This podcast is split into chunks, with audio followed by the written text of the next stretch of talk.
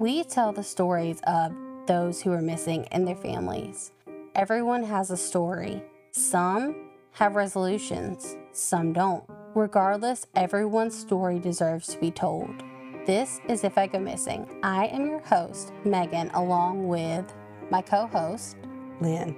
Together, we are going to be telling you the stories of missing people from around the world, and sometimes we even have their families on as guests for our show. We want to give the families a place to talk and have their story be heard. This is If I Go Missing. One day, a teen tells his grandmother that he had an epiphany about himself, and his grandmother responded that they would talk about it later on. Whatever he meant by that was never elaborated on because the following day he mysteriously vanished, and his grandma was left without answers as to what that epiphany was and what it meant for her grandson. Logan Schindelman was a high school football star who loved his family and was very personable. He appeared to have everything going for him. He was smart, popular and athletic. Raised by his maternal grandmother, Logan played football at Tumwater High School. After graduation, he completed his freshman year at Washington State University, 300 miles from home, before dropping out and moving back to live with his grandmother and half sister. Logan Schindelman had just finished his freshman year of college and he had spent a little too much time having fun and not enough time attending classes. And so he wasn't able to return for the fall semester of the upcoming year. Instead, he planned to get a job, put some money in his pocket, and see where the world would take him. He was on a journey of self discovery, hoping to find his place in life and within his own community. While there, Logan worked multiple jobs, one of which was at his great aunt's five acre farm. The morning of May 19th, 2016, Jenny Jibo, Logan's grandma, was up at 7:30 a.m. to prepare for her day at work. While in the kitchen, she ran into Logan, which was unusual as he was never up that early. I mean, what college age kid is? Not willingly. Exactly. The two got to talking, and Logan informed his grandmother that he had had an epiphany the night before and wanted to talk about it. However, given that she needed to get to work, Jenny told her grandson that they would talk about it when she got home that evening. So Jenny returns home from work that evening and finds that Logan and his car are both missing. After a few hours, he still hadn't returned home. So she pinged his cell phone and saw that it was in Olympia, just a few miles away from where his mother's house was. Assuming he spent the night there, she didn't worry about her grandson's absence. The next day, his black black 1996 Chrysler Sebring convertible was found abandoned on Interstate 5 near mile marker 92 between Tumwater and Maytown, but no one would know about it for a few days. After Logan still hadn't returned home days later, Jenny decides to call his mom Hannah. On May 22, 2016, she places the call to Logan's mom. Logan's mom then tells her that she hasn't seen her son in over a week. This worried Jenny,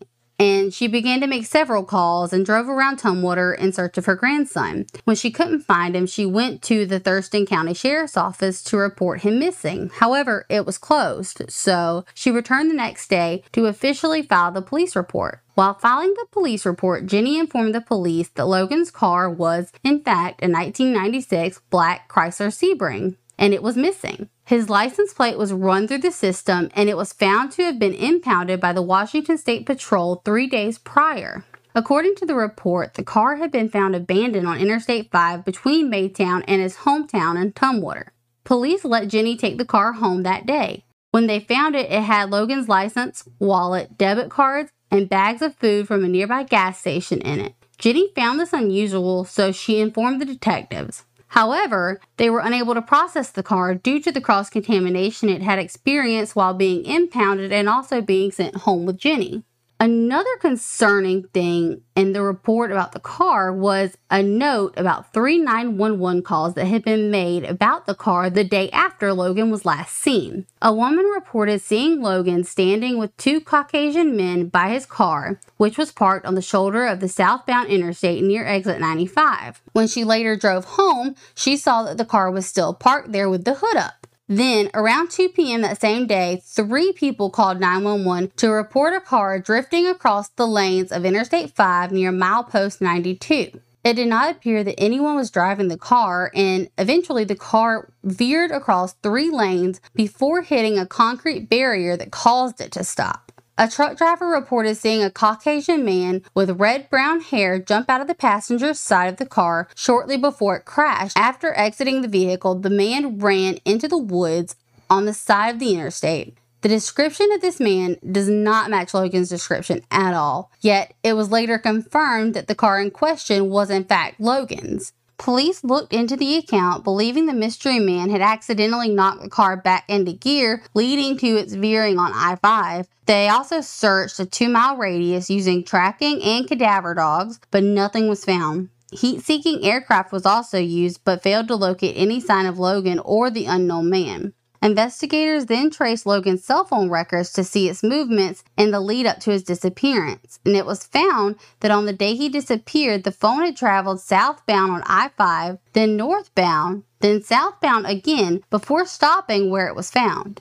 However, it's unknown if Logan was the one driving the car or if someone else had been in possession of it. After examining his cell phone records for some time, they finally got to the early morning hours of May 20th when the phone's battery died. At approximately 3 a.m. on May 21st, a 911 dispatcher received another bizarre call from a driver. The caller claimed to have seen a half naked man walking through an area that, according to police, was known to be frequented by drug users. When the caller asked if the man had been black, the person replied, possibly. Again, police found nothing when they searched. On May 26, 2016, detectives started looking through Logan's social media and they found a check in from the Olympia Regional Airport. This led some to believe that he might have been trying to meet his father in Saudi Arabia, a fact that he had recently learned from his mother.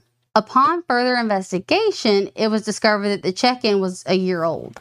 As the investigation drew on, police learned that Logan was troubled by his living situation at home. His sister's boyfriend had recently moved in and there was friction between the two. It was also discovered that the boyfriend had previously pleaded guilty to felony assault during a previous relationship, and the boyfriend's past intrigued investigators who brought him in to take a polygraph test, which he passed and was no longer considered a suspect. But, I mean, a polygraph test is not set in stone. No. It goes based on your reactions. If you're a killer, you can hide your emotion. Yeah. Yeah. There's a reason they call it stone face. Exactly. Yeah. I don't know. I, it's something to be um, considered, but it, to me, it should not be concrete. It should not be like the the ruling factor of someone's innocence or guilt. Yeah, definitely so. Investigators also learned that Logan had recently come into contact with the African American side of his family. A year previous, he had dinner with his aunt, Tina Curray, which was the first time he associated with anyone on that side of the family. When asked about the encounter, Tina said Logan had been scared to tell Jenny of the meeting. Jenny, on the other hand, says her grandson had told her about the dinner. On June 26, 2017, Logan's family launched a renewed effort to bring in leads, putting up posters and posting all over social media, and their efforts paid off.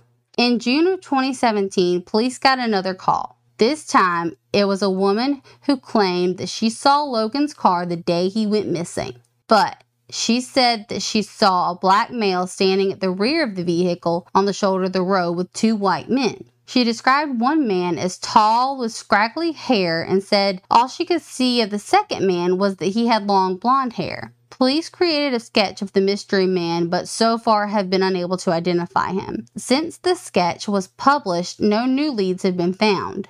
While police do not have any evidence pointing to a crime having been committed, they also have none pointing to Logan still being alive, so they're continuing to ask anyone with information to call in tips. Logan's family has hired a private investigator, but little information is available. Though several family members may have differing theories on what may have happened to Logan, they all agree on one thing for certain that they want Logan to come home.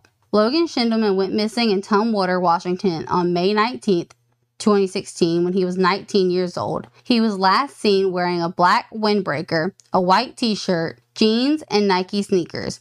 At the time of his disappearance, he was 6 foot tall and approximately 150 to 190 pounds. He has black hair, which he routinely shaves, and brown eyes with a scar on his forearm. He also has a severe peanut allergy and didn't have his EpiPen with him at the time he disappeared. That's not good. No. Currently, his case is classified as endangered missing. If alive, he would be 22 years old.